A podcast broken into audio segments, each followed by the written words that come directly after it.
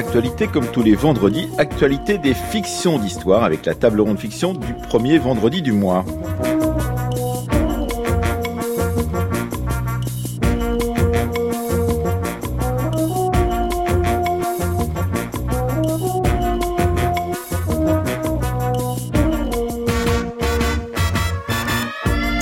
Une table ronde avec euh, ce mois-ci Victor Massé de l'Épinay de la Fabrique de l'Histoire, Clyde Plumosil, chargé de recherche au CNRS au centre Roland Mounier, Étienne Anaheim, directeur d'études à l'École des hautes études en sciences sociales et directeur des éditions de l'École des hautes études en sciences sociales et Pascal Horry, professeur d'histoire. Nous vous parlerons tous ensemble de la pièce de théâtre écrite et mise en scène au théâtre de la Colline à Paris par Alexandra Badea, point de non-retour, une, mise en scène autour du massacre de Tiaroy à la fin de la Seconde Guerre mondiale.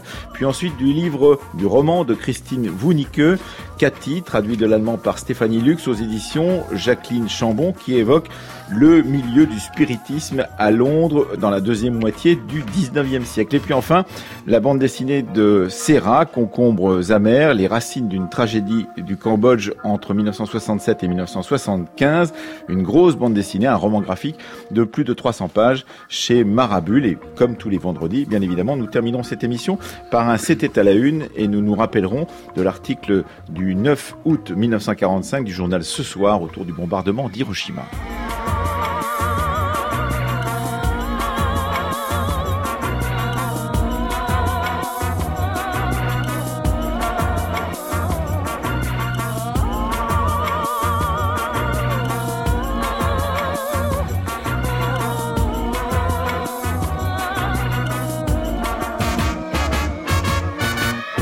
Bonjour Victor Massé de l'Épinay. Bonjour Emmanuel. Bonjour à vous Pascal Horry. Bonjour Emmanuel. Bonjour Étienne Anaheim. Bonjour Emmanuel. Et bonjour Clyde Plumosil. Et nous allons commencer cette table ronde fiction prévue depuis euh, longtemps autour des fictions d'histoire de ce mois par euh, évoquer, donc nous allons évoquer euh, cette tribune de 440 historiennes et vous faites partie de celles qui l'ont signée, Clyde Plumosil, paru sur le site du Monde il y a deux jours et qui fait déjà beaucoup de bruit à la fois dans le milieu des historiens et des historiennes mais également dans le milieu académique en général, puisque cette tribune se pose la question de la place euh, des historiennes dans le milieu académique, de leur relégation euh, dans ce même milieu, de la, du fait qu'elles ne sont pas, euh, disons, portées avec la même vitesse au poste de responsabilité dans l'université ou dans les centres de recherche. Et c'est une tribune euh, qui nous a tous et toutes euh, un peu surpris parce que c'est une tribune qui a été élaborée dans le plus grand secret et qui est sortie donc euh, sur le site du Monde mercredi, alors qu'elle y évoque en particulier les rendez-vous de l'histoire de Blois où nous serons la semaine prochaine. Claude Plumosil, qu'est-ce que cette volonté de mettre en avant cette euh, question dont nous avions déjà parlé euh, dans la fabrique il y a maintenant presque un an avec Nathalie Zemon Davis à l'occasion de la publication d'un euh, numéro de la revue Tracé sur la place des femmes justement dans les sciences humaines. Alors tout d'abord, peut-être qu'il faut rappeler le titre original de cette tribune qui était Sortons du Blois. et qui, du coup, visait à montrer qu'il s'agissait bien évidemment non pas d'une complainte, mais d'un appel positif d'un appel euh, généreux à la parité dans la recherche. En fait, si on pouvait résumer cette tribune, ce serait euh, euh, chercheurs universitaires, encore un effort si vous voulez être paritaire. Mmh. Et il faut savoir que cette tribune, elle s'inscrit dans un mouvement beaucoup plus large. Hein. Il y a eu de telles réflexions menées au Chili, en Inde, aux États-Unis ces dernières années, qui ont pointé du doigt le fait que l'université n'est pas épargnée par les rapports de domination. que ce sont des rapports de domination qu'on voit dans la société, mais qu'ils sont selon des configurations spécifiques au sein euh, des, euh, des, universités. Et donc cette, cette tribune, elle est là pour expliquer que euh, bah, ce n'est qu'un début, hein, avec des mouvements comme MeToo, mais il faut continuer le combat, notamment au sein de, au sein de, de cet univers universitaire, un univers marqué par la féminisation, mais aussi par la précarisation, hein, deux phénomènes assez conjoints. Euh, et qui, euh, si on voit aujourd'hui euh, plus de presque à part égale des maîtres de conférences dans, dans les sciences humaines et sociales, en fait, dès qu'on passe le, le, plafond de verre du, du professorat, cette proportion, elle se réduit à peau de chagrin, hein, entre 25 et 29% de femmes professeurs ou directeurs de, de recherche. Et donc, cette tribune, elle est là pour proposer des solutions constructives à mettre en œuvre facilement, rapidement dans notre communauté. Pour euh, lutter contre l'invisibilité à toutes les échelles, pour euh, prendre en compte les contraintes spécifiques des carrières féminines, dit cette tribune, ou encore pour mm. encourager les jeunes femmes qui entrent dans la carrière, qui peut-être euh, sont dominées, même dans leur façon d'être, par l'idée qu'elles ne pourront pas faire la même carrière que les hommes. C'est cela, Calippe Mosile Oui, tout à fait. Et pour revenir sur ce que vous disiez par rapport à notre échange autour de l'article de Nathalie Zemon Davis sur les femmes des, des annales, ce qui est intéressant, c'est ce double mouvement qui veut. Alors, il faut préciser pour nos auditeurs que cet article est un article qui a été publié par la grande historienne américaine Nathalie Zemon Davis, qui a été traduit par cette revue récemment, la revue Tracée. Nous avions organisé, voilà, nous avions euh, organisé une table ronde, une discussion autour de euh, cet article qui pointait le fait que dès l'origine des annales, à l'origine des annales, eh bien, il y avait effectivement une minoration du rôle des femmes qui, même lorsqu'elles étaient chercheuses et universitaires, avait beaucoup de mal à dépasser le stade d'un secrétariat amélioré de, de, des hommes qui dirigeaient cette revue. Pourtant, on les aime beaucoup, ces hommes mm. en question. Oui, euh, Lucien Fèvre, Marc Bloch. Et là, il était question de montrer euh, les, les, petites mains de, de, ces grands hommes, petites mains féminines. Et ce qui est intéressant, c'est ce double mouvement qui est à la fois sortir les femmes des, des silences de l'histoire et en même temps par le même mouvement, Nathalie Zeman-Davis, elle sortait les femmes aussi des silences de l'université, de l'académie. Euh, du monde académique. Et euh, je pense que c'est aussi ce qui se joue là. Hein. C'est c'est pas pour rien qu'on a aussi des historiennes euh, signataires qui sont particulièrement marquées par l'histoire des femmes et du genre, qui donnent des outils de compréhension, de déconstruction, mais aussi de reconstruction des rapports de, de pouvoir entre entre les sexes, et qui invitent à avoir cette grille de lecture dans nos interactions sociales. Et je voudrais juste préciser que cette grille de lecture du genre, bien sûr, elle n'est pas exclusive et que il faut, et ça le, les, les études de genre le disent depuis bien longtemps, l'inscrire dans une approche dite intersectionnelle, donc c'est-à-dire qu'il faut croiser avec des rapports de classe, d'âge, qui viennent aussi travailler les inégalités dans le monde de l'université. Alors, euh, Étienne Anheim, euh, à l'époque de la parution euh, de ce numéro de tracé, vous avez répondu. Vous étiez à l'époque donc directeur de la revue des Annales contemporaine, pourrait-on dire, héritier de cette longue histoire euh, des annales, en, en, évoquant justement les évolutions euh, récentes d'une revue comme euh, les annales, avec des jurys pour sélectionner les, les, articles en particulier, qui anonymisent les articles en question, parce que on s'aperçoit curieusement qu'il y a comme un, un, biais. Lorsque ces articles sont présentés souvent par des femmes, ils sont et, et qu'on le sait, ils sont moins naturellement choisis que lorsqu'ils sont anonymisés, qu'au bout du compte, euh, ils sont choisis pour euh, simplement ce qui est écrit dans, cet article scientifique, Étienne Anheim. Effectivement, les annales sont un, très bon exemple et je peux tout à fait leur appliquer et reconnaître une partie des choses qui sont décrites dans ce texte. C'est-à-dire que les annales ont été un baston masculin pendant très longtemps, elles le sont encore à certains égards et j'ai tenté avec d'autres euh, d'essayer de faire changer les choses progressivement. Elles ne sont pas non plus encore tout à fait arrivées à leur terme, mais un des éléments intéressants qu'on a pu mettre en évidence dans l'étude euh, sur les articles reçus, par exemple, aux annales, c'est que euh, ce sont massivement des hommes qui proposent des papiers à la publication. Et que dès lors qu'on anonymise les papiers, comme dans toutes les grandes revues scientifiques, et qu'on les fait expertiser à l'extérieur, euh, le taux euh, de publication féminine remonte, ce qui veut dire que euh, y a des formes de biais, euh, d'autocensure, d'évaluation différenciée, qui font que finalement dans la revue, le nombre de femmes publiées est très supérieur proportionnellement au nombre de papiers soumis par les hommes. Et c'est un phénomène intéressant qui me ramène à la tribune, parce que moi je trouve que ce texte est un texte excellent, avec lequel je suis entièrement d'accord. Euh, je précise d'ailleurs que ma femme, qui est historienne, l'a signé et que j'en suis très fier. C'est un texte qui dit les choses euh, vraies. Et si on veut se, euh, se, se, se, convaincre tout à fait de la véracité des choses qui sont dites dans ce texte, je pense qu'il suffit d'aller voir toutes les réactions d'une assez grande bêtise de la part de beaucoup d'hommes sur le site euh, du Monde. Oui, c'est vrai qu'il faut, ne pas les voir, ne pas les lire, parce que parfois moi je déteste les commentaires sur les sites des gens, mais en même temps c'est intéressant comme phénomène social, c'est-à-dire qu'on a quand même un phénomène très impressionnant pour euh, un, un, historien qui voit 500 collègues en moins d'une semaine, des collègues de tous âges, de toutes origines sociales, de toute la France, euh, de tous bords politiques. il y a vraiment des, des départements euh, d'histoire dans des universités réputés pour être conservatrices et d'autres au contraire pour être radicales qui ont toutes signé ce texte. Donc quelque chose s'est dit autour de ça.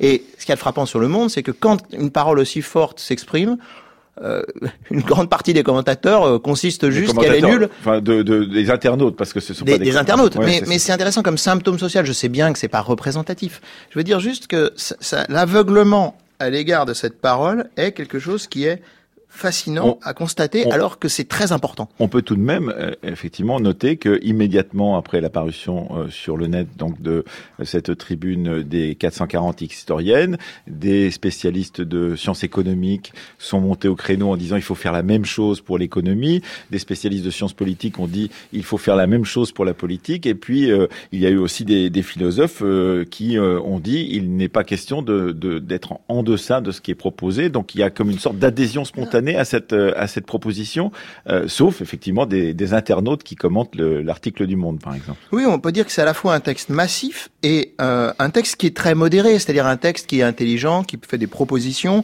Euh, ce qu'on pourrait lui reprocher, et c'est ce que me disait un collègue masculin hier, c'est presque qu'il aurait pu être plus radical sur certains points, par exemple la question du harcèlement sexuel à l'université ou des, des, des, questions de domination. Donc, je crois qu'il y a vraiment quelque chose de ce texte qu'il faut absolument retenir comme un enjeu collectif. Pascal Horry, vous êtes l'aîné de cette table ronde fiction que nous allons commencer dans un instant. Euh, vous vouliez euh, réagir à cette tribune des 440 historiennes?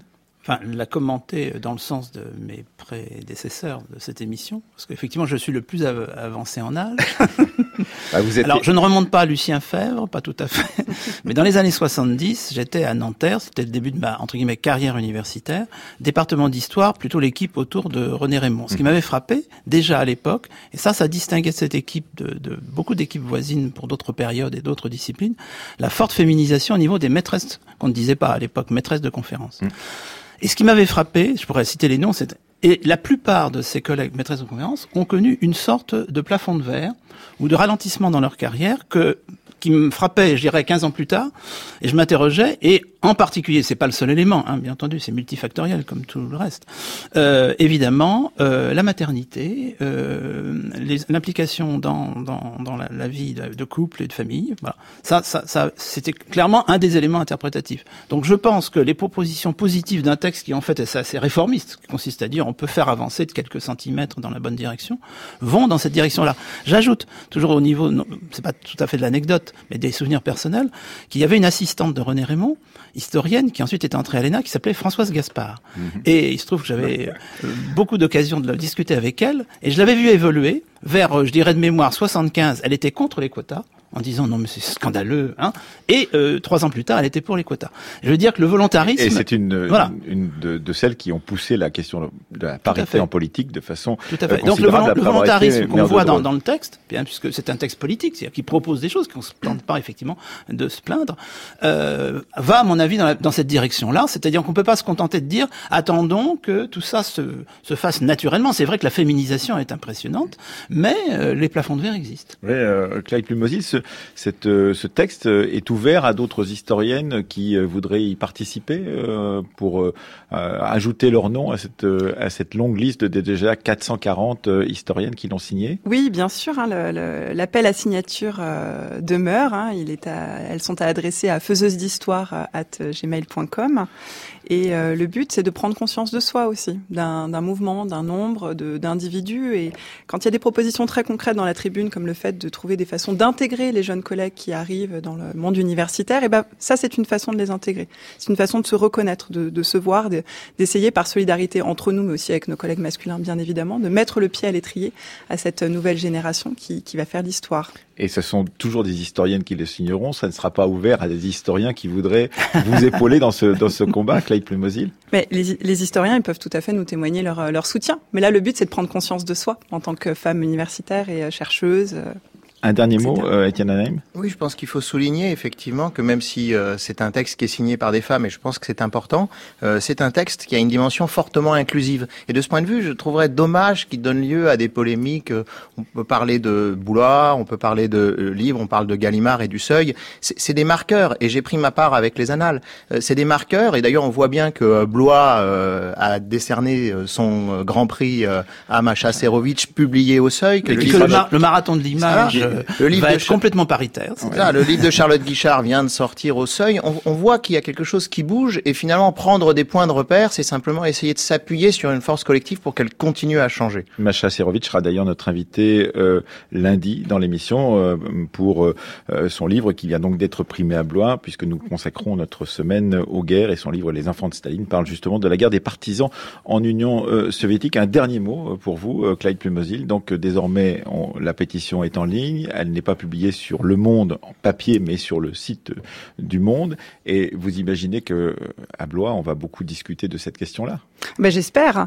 J'espère que c'est euh, ouvrir un débat qui va plus, euh, qui ne va plus se refermer. C'est pas la première fois hein, qu'il est porté sur le devant de la scène, mais là, on espère bien euh, capitaliser, concrétiser et institutionnaliser cette discussion. Merci et nous commençons notre table ronde fiction de ce mois qui a été légèrement reporté, mais d'excellentes raisons, puisque nous avons évoqué cette pétition et cette, cet appel plutôt, cette tribune des 440 historiennes qui ne sont plus 440, mais bien plus maintenant à ce jour. Donc 500, je crois. 500, 500 donc historiennes qui donc font des propositions pour euh, changer la donne dans le milieu universitaire. Prisonnier noir, oui je dis bien bien bien prisonnier français.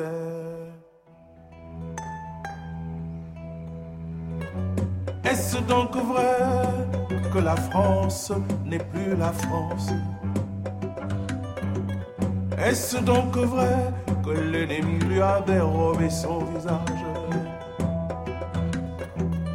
Est-ce vrai que la haine des banquiers a acheté ses bras d'acier? Et votre sang n'a-t-il pas ablué? La nation oublieuse de sa missionnaire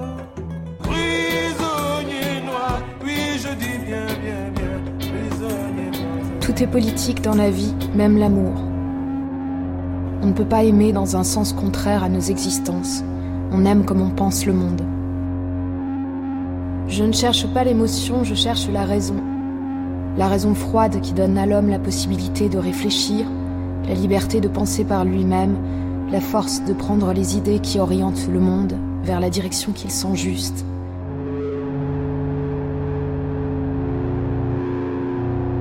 Un extrait du texte d'Alexandra Badea qu'elle met en scène au théâtre de la Colline à Paris qui s'intitule Point au pluriel de non-retour, Tiaroy, donc euh, publié également aux éditions de l'Arche. Ce texte, donc mis en scène depuis le 19 septembre au Théâtre National de la Colline à Paris. Victor Massel Lépinay, vous nous présentez cette pièce qui va être euh, la première, la première fiction d'histoire dont nous allons parler dans cette émission.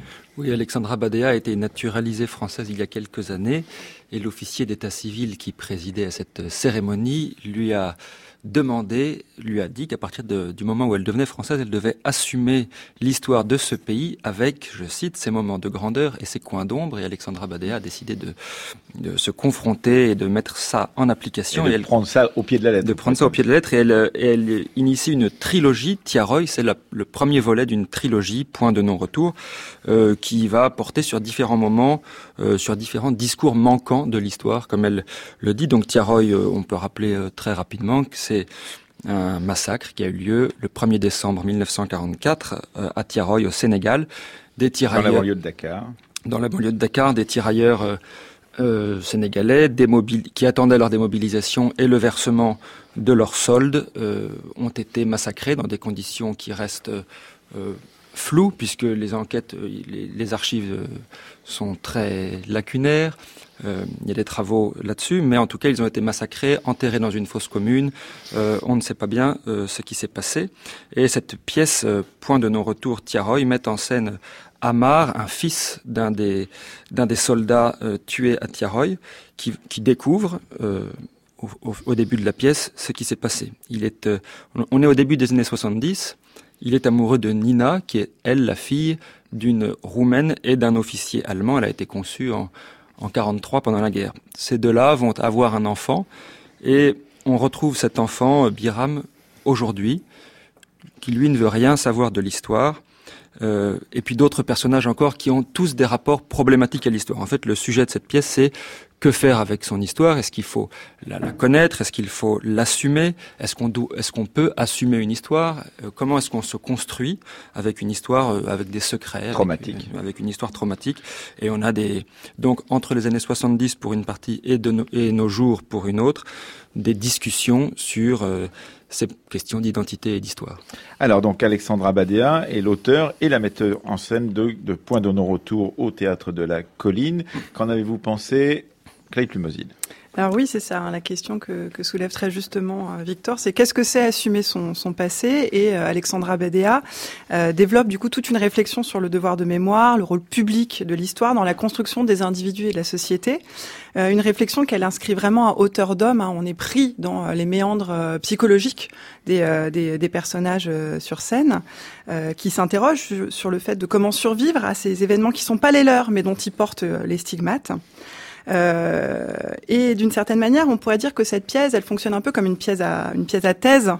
Euh, donc, elle est extrêmement nourrie hein, de, de, travaux de chercheurs comme Elsa Dorlin, Armel Mabon, euh, Ibrahima Malik Nyang, Françoise Vergès. Donc, une pièce à thèse qui revient sur ces zones d'ombre de l'histoire qu'il faut exhumer pour travailler et, et, permettre notre vivre ensemble de, dans le présent. Mais le problème pour moi, ça a été que cette thèse, elle est mal passée. Et pourtant, j'aurais aimé aimer cette pièce parce que je suis assez convaincue du, du discours que porte Alexandra Badea. Euh, mais sur scène, je trouve qu'il passe mal. Euh, peut-être une des façons de, de vous, de vous l'expliquer, c'est l'absence de dialogue entre les personnages. Hein. Ce sont des successions en fait de monologues intérieurs. Euh, et puis d'ailleurs, Alexandra Badea dit qu'elle travaille comme ça. Hein. Elle, écrit d'abord par monologue intérieur et puis après elle le, elle le convertit éventuellement en dialogue. Mais la conversion ne s'est pas faite. Donc ça fait que on a une un rapport à la parole qui est très figé. Chacun parle pour soi, avec soi. Il euh, n'y a pas d'engagement entre les, les, les, acteurs. Enfin, il y en a très peu. Il y a, quelques scènes tout de même. voilà, quelques scènes, notamment une scène la fin, vers la fin, parce que oui, c'est ça. En fait, c'est une pièce un peu euh, chorale et, et puzzle euh, dont on, on, suit un peu les euh, les, les, les aléas. C'est vraiment, il y a plusieurs récits qui s'entremêlent et au fur et à mesure, voilà, tout le monde va converger vers un même récit. donc à la fin, du coup, on est ravis parce qu'enfin les gens se, se parlent, mais il y a quand même un malaise dans l'attente de cette cette rencontre. Et euh, je voudrais juste euh, finir en, en, quelques mots sur le fait que euh, le, le, problème, c'est que le texte écrit euh, moi, j'ai pas lu l'ouvrage, j'ai juste vu la pièce. Je pense qu'il est percutant. Euh, sur scène, il est très didactique voire un peu sentencieux des fois, avec des phrases comme euh, nous sommes tous des étrangers à nous-mêmes. Enfin, c'est compliqué du coup d'adhérer totalement parce qu'on est tout le temps dans la leçon d'histoire. Chaque phrase est une leçon d'histoire et du coup, les, les possibilités de la fiction, mmh. euh, de, de l'incarnation, de l'incorporation des comédiens euh, s'évaporent. Ouais, Pascal Horry à propos de Point de non-retour Tiaroy au théâtre de la Colline à Paris. J'ai vu cette pièce avec dans la salle 80% de public captif qui étaient des, des lycéens euh, avec leurs professeurs. D'ailleurs, l'image du professeur euh, qui, à la limite, euh, ne sait plus pourquoi il continue à être professeur sur scène, je, devait percuter et les élèves et les professeurs. On l'adore. Parce qu'après, en classe, il y a dû y avoir des, des commentaires intéressants.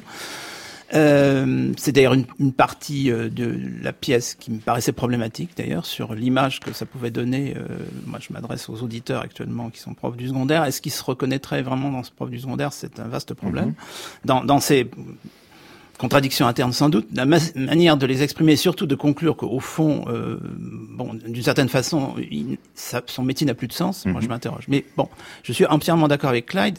Comme d'habitude, euh, est-ce qu'on va parler un peu du massacre de Tiroy et des polémiques historiographiques? Pour être très clair, on a cité Armel Mabon. Armel Mabon et, euh, je vais citer un autre nom, Julien Fargetta, se sont même retrouvés devant les tribunaux. Donc, mm -hmm. il faut savoir qu'à la limite, ce que nous allons dire sur le massacre de Tiroy pendant les minutes qui viennent est, est, est, extrêmement délicat parce non. que on est de, de non, on est dans une situation où, historiographiquement parlant, c'est très tendu. Il y a, il y a, il y a polémique. Et à mon avis justifié parce que la totalité des archives ne sont pas ouvertes. Entre parenthèses, les moins ouvertes sont les archives sénégal sénégalaises mmh. désormais. Donc tout ça se complique énormément. Euh, ce qui est intéressant, c'est que évidemment, plutôt que de faire, parce que ça aurait pu être catastrophique, euh, une pièce didactique sur le massacre lui-même, on est là dans les échos du massacre jusqu'à euh, aujourd'hui. Ce matin. Ça, ça c'est la bonne idée. Oui, parce que c'est quand même une pièce qui traite effectivement de la, la on pourrait presque dire de l'épigénétique, comme on dit aujourd'hui, oui. c'est-à-dire comment, euh, peut-être même euh, pas comment simplement psychologiquement, corps, mais comment dans les corps on continue ouais. à porter un massacre comme celui-ci jusqu'à aujourd'hui. Un massacre, puis cela étant dû à, effectivement aux origines euh, étrangères de, de l'auteur, Alexandra Badea, euh, dans le métissage. Hein. parce qu'il n'y a pas que la question du massacre, il, y a, il, y a, le métissage et, et, les couples qui se défont, les couples métis qui se défont. Euh, avec quelques phrases en effet percutantes, comme dirait Clyde, euh, à propos d'un couple qui se défait, il a oublié de revenir, elle a oublié de l'attendre. Mais ça, quand on le lit, ça, ça me paraît assez percutant. Sur scène, avec des acteurs qui ne sont pas tous convaincant d'après moi, euh, avec ces monologues juxtaposés, qui, me paraissent très années 70-80. Je trouve que c'est un peu daté. Euh, c'est vrai que je me suis demandé dans quelle mesure les lycéens euh, qui étaient obligés, accompagnés par leur prof, j'insiste sur l'image du prof sur la scène, ce qu'ils allaient en, en, en, retirer. Il y, a, il y a quand même, en dehors du dispositif scénique, qui est dû, je cite le nom, à Velika Pandorou, que j'ai trouvé assez fort, avec ces deux écrans qui deviennent deux fenêtres, je crois qu'il y a une défaillance euh, esthétique. Hein. Bon, alors décidément, euh, je dois pas aller suffisamment au théâtre parce que je suis le seul peut-être à avoir trouvé cette pièce intéressante. Euh, à votre non, mais elle est intéressante. Hein. Moi, je suis d'accord avec euh, Clyde et avec Pascal, c'est-à-dire que je, n'ai pas aimé globalement euh, cette pièce. Je pense que Alexandra Badea est bien meilleure metteuse en scène que dramaturge dans le cas de cette pièce. Euh, que les phrases qu'on a entendues tout à l'heure au début sont emblématiques de ce qu'on entend pendant deux heures, c'est-à-dire effectivement des monologues intérieurs, euh, métaphysiques, très lourds, qui, ne correspondent pas, en tout cas, à ce que moi je conçois comme étant la, la vivacité de la parole théâtrale, et qui laisse hors champ ce qui est le plus intéressant, c'est-à-dire ce travail de destruction intérieure des personnages par l'histoire. Mm. Or ça, c'est vraiment quelque chose d'intéressant. C'est, c'est, moi, j'ai pas trouvé ça hors champ. J'ai trouvé au cœur de cette de cette pièce parce que j'ai trouvé ça passionnant. Justement, oui, mais démonstratif. Oui, mais ah, tout le temps. Euh, tout à l'heure, on parlait de didactisme. De fait, moi, je trouve que c'est une pièce très didactique. Elle est pleine de bons sentiments. On nous dit ce qu'il faut penser sur le malheur de tous ces gens qui se sont brisés euh, face à l'histoire. Je suis d'accord. Mais euh, le théâtre est là plutôt pour montrer les choses que pour les enseigner sous cette forme euh, didactique que j'ai trouvée lourde. D'autant plus que la question de l'effraction coloniale, la question de ses effets, la question de cette violence, c'est une question majeure. Et il y a des moyens de la faire passer.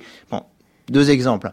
Euh, littérairement, par exemple, ce qui me semble être le plus beau roman de la rentrée, Camarade Papa de Gauze, un roman extraordinaire qui porte sur cette question euh, de la dialectique euh, coloniale. Ou historiquement, par exemple, ma collègue Camille Lefebvre, qui vient de diriger le dernier numéro des Annales sur la temporalité coloniale, m'a donné quelques pages à lire de son travail en cours, dont elle va faire un, un livre sur l'arrivée des Français au Niger à la fin du 19e siècle. Et là, on a des scènes tirées des archives qui sont extraordinaires extraordinaire à la fois de complexité sociale et extraordinaire de violence parce qu'il y a des scènes, on voit des pillages, euh, des femmes qui sont massacrées, pendues, des enfants, et on, on, d'un seul coup aussi ce que c'est que cette violence coloniale. Or, ça, finalement, ça s'épuise dans une sorte de langage un peu vain, je trouve, dans cette pièce. Oui, euh, oui Victor Massé d'Épinay. Oui, euh, je voudrais dire que moi-même, j'ai trouvé euh, la pièce un peu sentencieuse par moments, avec des phrases qui étaient un peu grandiloquentes.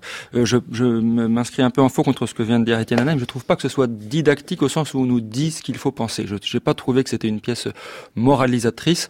Peut-être une de ces citations qui se lit bien, comme disait Pascal Horry, mais qui s'entend peut-être mal au théâtre, mais qui euh, évoque tous ces moments. Il y a un personnage de professeur, en effet, qui s'appelle Régis, je crois, et qui est en fait le petit-fils d'un des, d'un des officiers qui a tiré à Tiroy et qui retrouve les papiers de, de son grand-père et qui se demande que faire avec cette mémoire, que faire avec ces papiers. Et il dit, je ne peux pas tout brûler, je brûlerai du papier, mais les images sont déjà, sont déjà inscrites dans mon corps. On ne fait que brûler nos archives. La fumée envahit le ciel. Voilà, c'est un peu grandiloquent, mais ça réconcilie. Ça, ça Victor, ça me donne raison, il me semble. Non, parce que ça, ça, ne nous dit pas, ça ne nous dit pas ce qu'il faut penser du. Moi, je trouve qu'on entend la vivacité de la parole avec Victor voilà, donc c'est euh, c'est cette pièce qui s'intitule Point de non-retour Tiaroy d'Alexandra Badéa qu'elle a écrite et qu'elle a mise en scène au théâtre de la Colline. Vous pouvez y aller, vous vous y trouverez, d'après ce que, vient de dire, et c'était mon cas aussi, euh, Pascal Horry, avec euh, beaucoup de classes emmenées par leurs professeurs, puisque c'est effectivement une pièce qui euh, peut redire ce qu'est Tiaroy, ce qui n'est pas connu tout de même de bien de nos compatriotes aujourd'hui. Mébène Mébène Venez vite Cathy est là.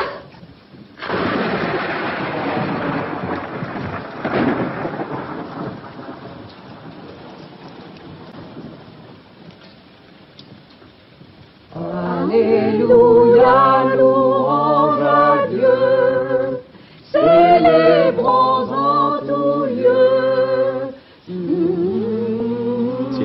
passer d'ici cinq minutes, je pars.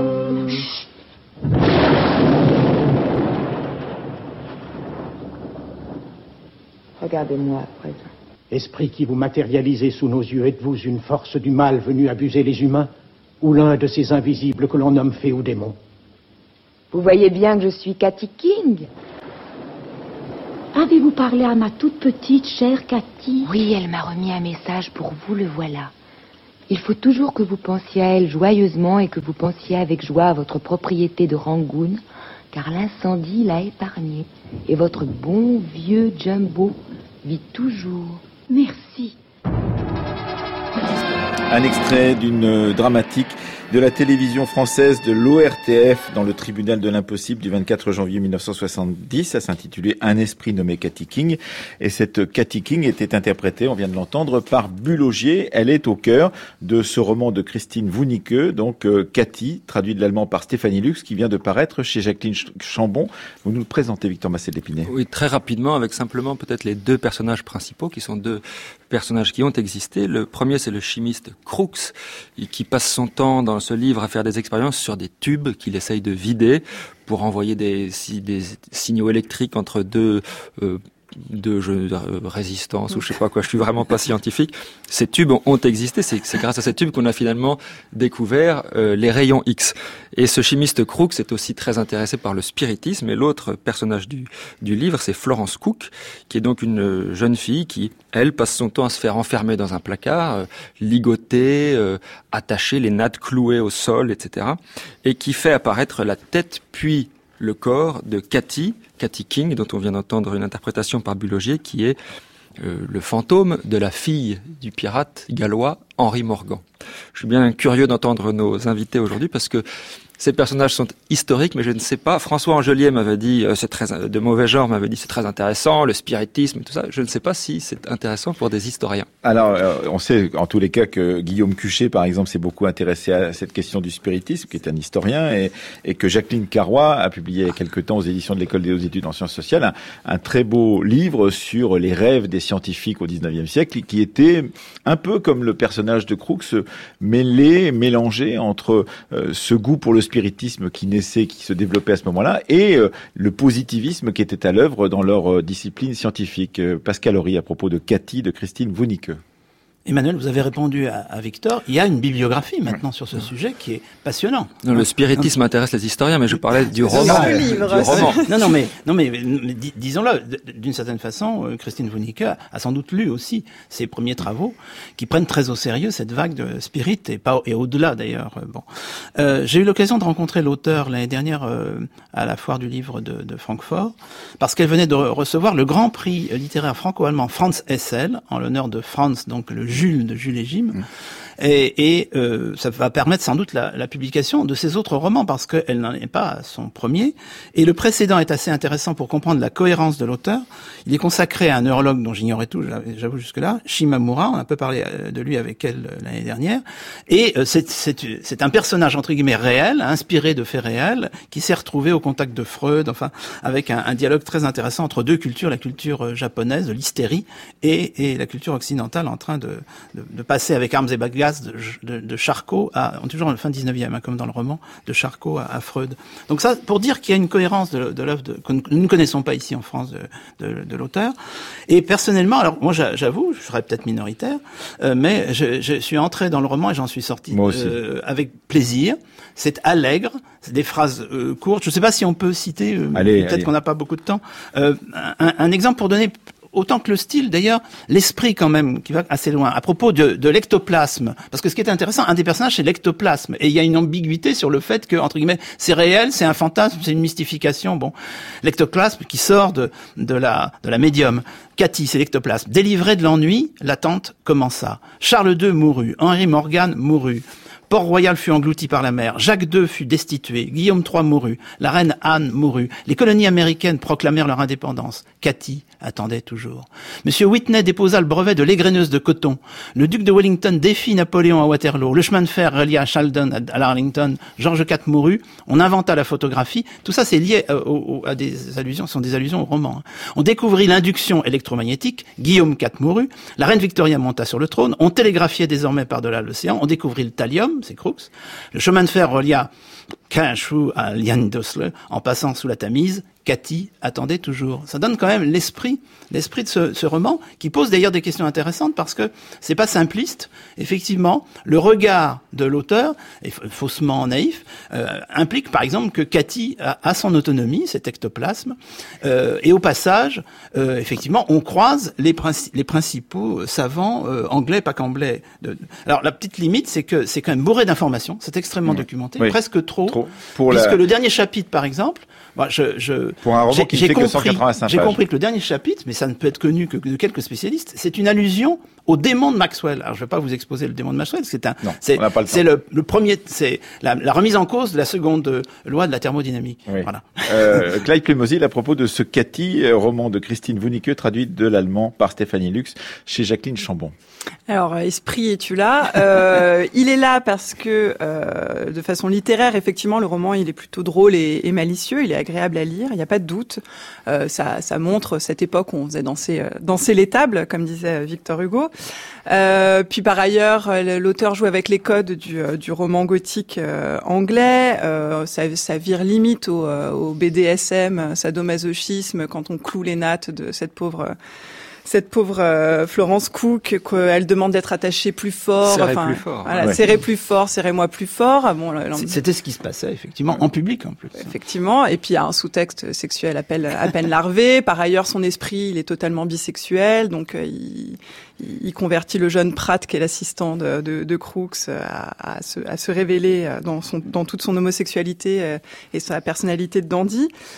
Euh, ça dit quelque chose d'une société qui est tiraillée, tiraillée entre positivisme et mysticisme de part et d'autre, et l'un et l'autre se, se, répondent. Mais moi, j'ai l'impression qu'on passe à côté quand même de, de, cette tension. Enfin, on passe à côté d'une possibilité de comprendre historiquement cette tension.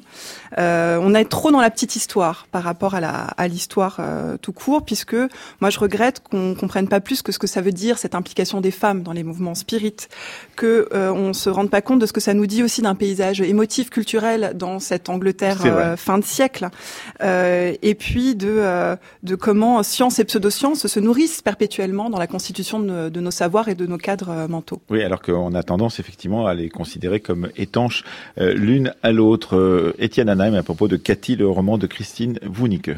J'ai un peu le même avis, c'est-à-dire qu'à la question est-ce que ça intéresse l'historien, je dirais en tout cas moi comme historien non pas trop. Euh, je suis désolé encore une fois, euh, parce que il suffit pas qu'il y ait une matière historique euh, dans une œuvre littéraire pour que ça dise quelque chose à l'historien. Et quelque chose me semble emblématique ici, c'est ce que euh, vient de dire Clyde sur la malice, la drôlerie.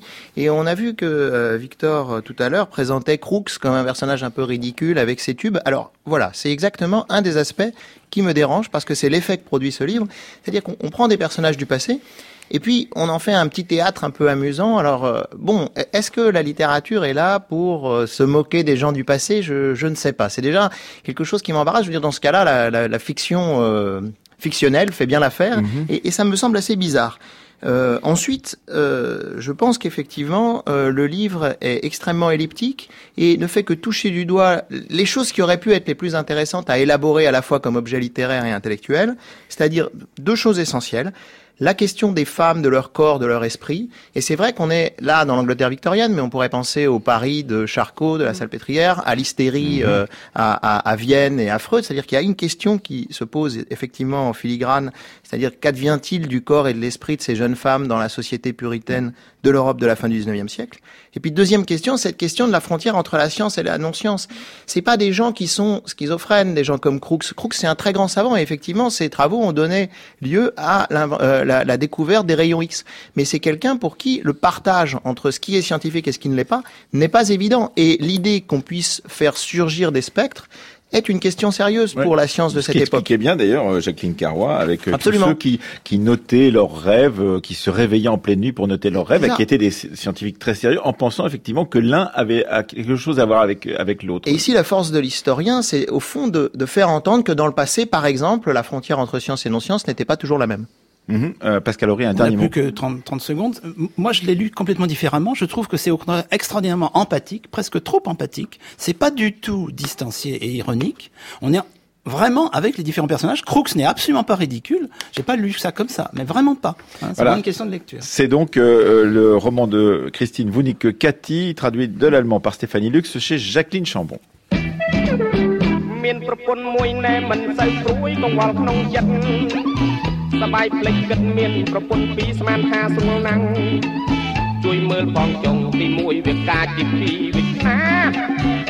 ហាវខ្លាំងណាស់មិនដែលប្រទាំងទេណាលោកអើយសាហាវខ្លាំងណាស់មិនដែលប្រទាំងទេណាលោកអើយទៅផ្ទះទី1លោកស្រីទី2គេខឹងសប្បា ទី1ឆ្លើយថាជាប្តីពេញច្បាប់មានកូន2 3ទី2ឡូឡាថាណែលោកប្រុសលោកឯងជាប្តី កូនខ្ញុំប្រុសស្រីទាំងពីរទាំង3លោកគិតយ៉ាងណាកូនខ្ញុំប្រុសស្រីទាំងពីរទាំង3លោកគិតយ៉ាងណាខាងណេះក៏កូនទាំងនោះក៏កូនមកវិញហើយខ្ញុំលុយចាយក៏ធំប្រាក់ឯងក៏តែចង់ពុតលីលីដោះស្រាយមិនចេញពិបាកចិត្តណាស់មានតែផឹកស្រាទៅផ្ទះមួយណាទៅវឹងស្រាដេកលក់ធ្វើហើយទៅផ្ទះមួយណាពេលទៅវឹងស្រាដេកលក់ធ្វើហើយ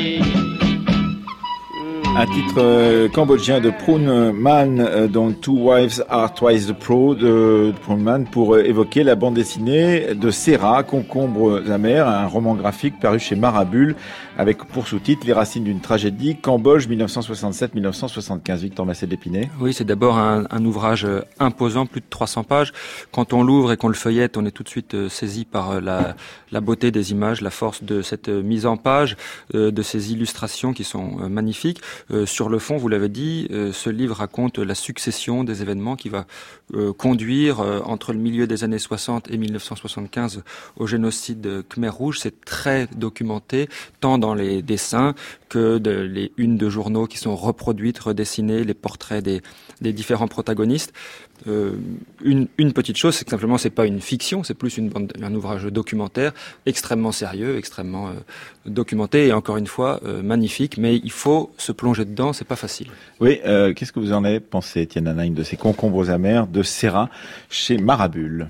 Je trouvais que c'était une œuvre magnifique et, et magnifique formellement, euh, pour le coup, par rapport à nos discussions précédentes sur le, théâtre et le roman, parce que c'est en fait une, œuvre qui épouse la forme d'un documentaire. On, suit et les textes sont, euh, il y a des citations d'archives, euh, des citations d'individus, comme des entretiens. C'est-à-dire qu'en fait, l'œuvre joue avec le modèle du documentaire historique euh, est extrêmement sobre, extrêmement sèche, mais construit grâce aux images. Et là, on a un graphisme fabuleux. Le, dessin est magnifique. Les planches sont pensées comme des unités qui sont chacune comme des, tableaux et euh, déploie ce récit qui est le récit d'un engrenage, d'une mécanique implacable.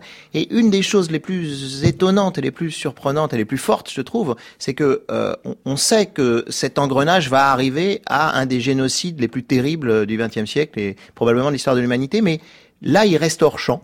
C'est-à-dire qu'on voit la mécanique et euh, le euh, euh, livre, on peut dire que c'est un livre, hein, le roman graphique s'achève au moment où les Khmers rouges prennent le pouvoir et où on sait que non seulement on a déjà eu dix ans d'horreur, mais qu'en plus, ça n'est que l'antichambre de l'enfer. Oui, et ce qui est intéressant, je trouve, c'est que, c'est là je ne serais pas tout à fait d'accord avec Victor, il y a une part de fiction dedans, puisque l'auteur se permet, qui a connu lui-même en tant qu'enfant le génocide Khmer rouge, se permet de, dans des petites phrases, de dire la question aurait dû être aurait pu être, qui pouvait encore apporter le salut au royaume, qui, et donc il y a une dimension fictionnelle et presque contrefactuelle d'une certaine façon, comme on dit aujourd'hui en histoire, c'est la question, est-ce qu'il y avait d'autres solutions que ce qui s'est présenté, c'est-à-dire cette marche inéluctable vers un, génocide pascalorie?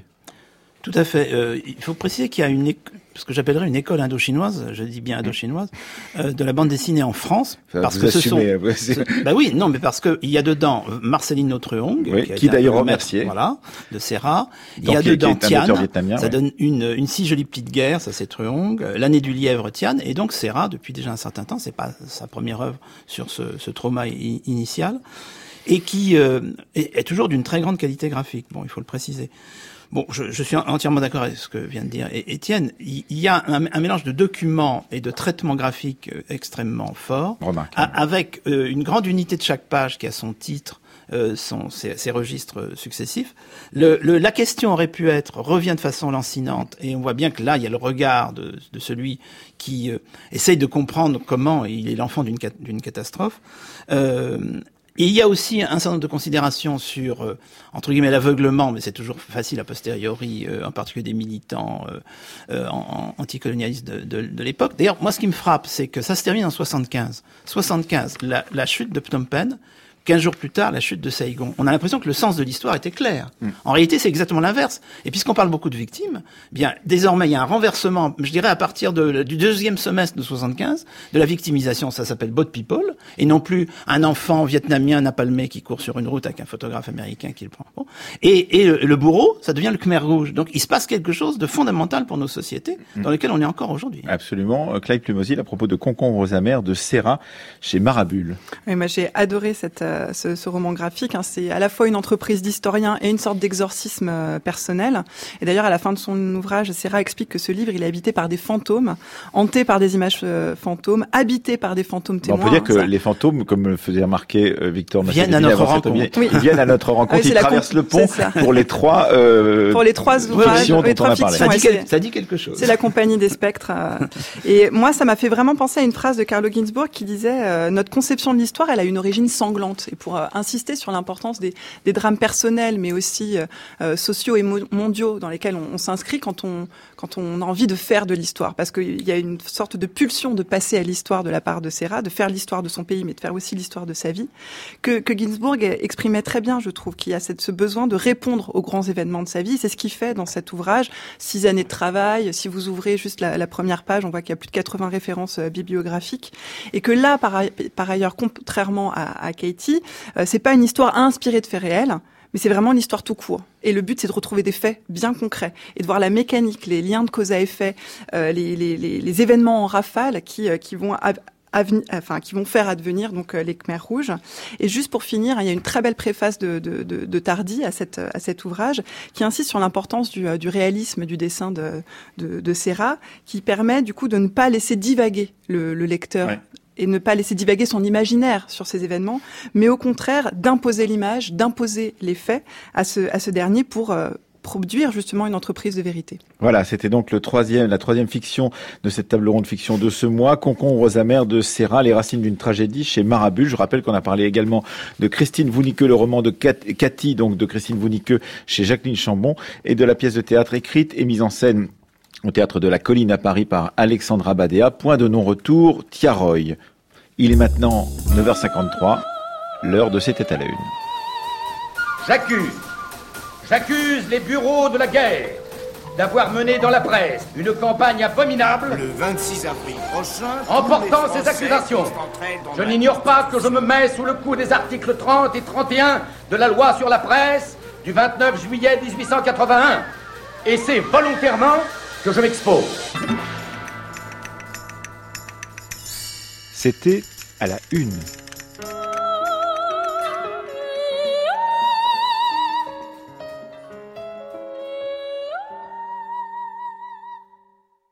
Ce soir, 9 août 1945, le premier récit de la disparition de Hiroshima. Guam, 8 août. De William Tyree, correspondant de guerre de l'United Press. La première bombe atomique lancée sur le Japon a atteint Hiroshima comme une foudre d'une puissance extraordinaire, et la ville a disparu sous un nuage de fumée et de flammes bouillonnantes. Telle est l'impression des membres de l'équipage de la superforteresse qui avait été chargés de lancer cette bombe à leur retour à leur base de Guam. Au moment de l'explosion, à 9h15 du matin, Hiroshima, qui vaquait tranquillement à ses affaires sous un beau soleil matinal d'été, a brusquement disparu dans un geyser fantastique de fumée, noire et mêlée de poussière à sa base, et d'une blancheur de neige à son sommet, à quelques douze mille mètres au-dessus du sol.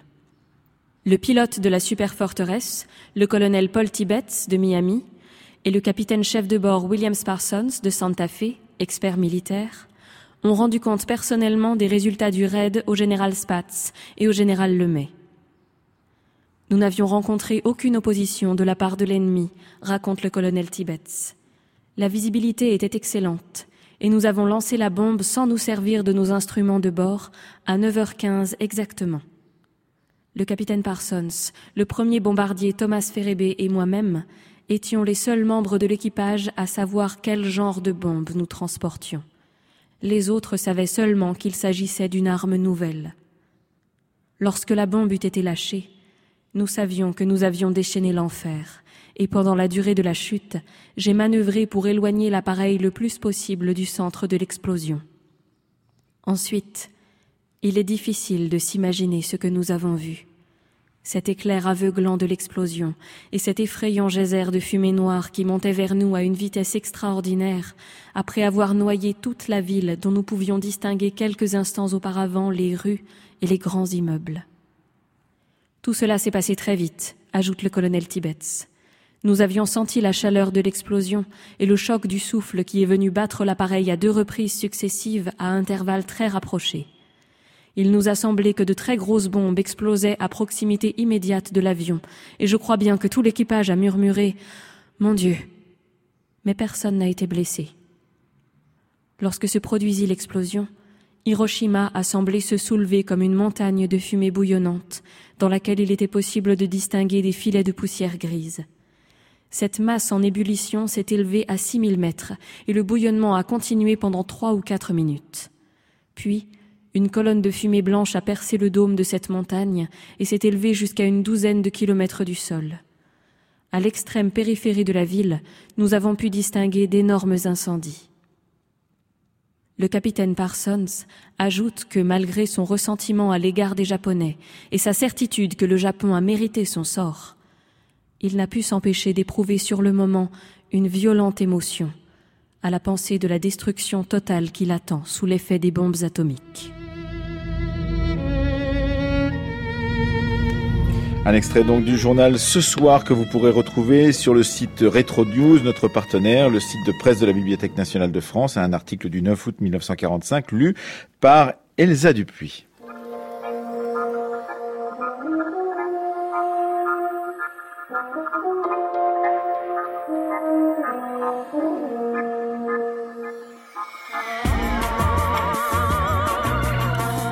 Comme d'habitude, cette émission a été préparée par Aurélie Marcet, Céline Leclerc, Nicolas Delmas nous a accompagnés aujourd'hui à la technique et Thomas Duterre à la réalisation.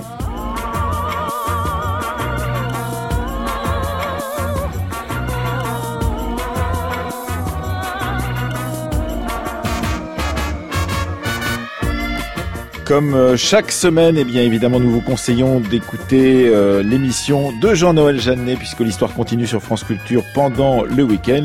Concordance des temps, c'est à 10h demain. Pour notre part, la semaine prochaine, nous allons euh, traiter de la question des guerres, donc et en particulier, donc lundi, nous recevrons Masha Serovic, qui est donc l'historienne qui vient de remporter le Grand Prix du livre d'histoire de Blois. Elle travaille sur les partisans dans l'Union soviétique pendant la Seconde Guerre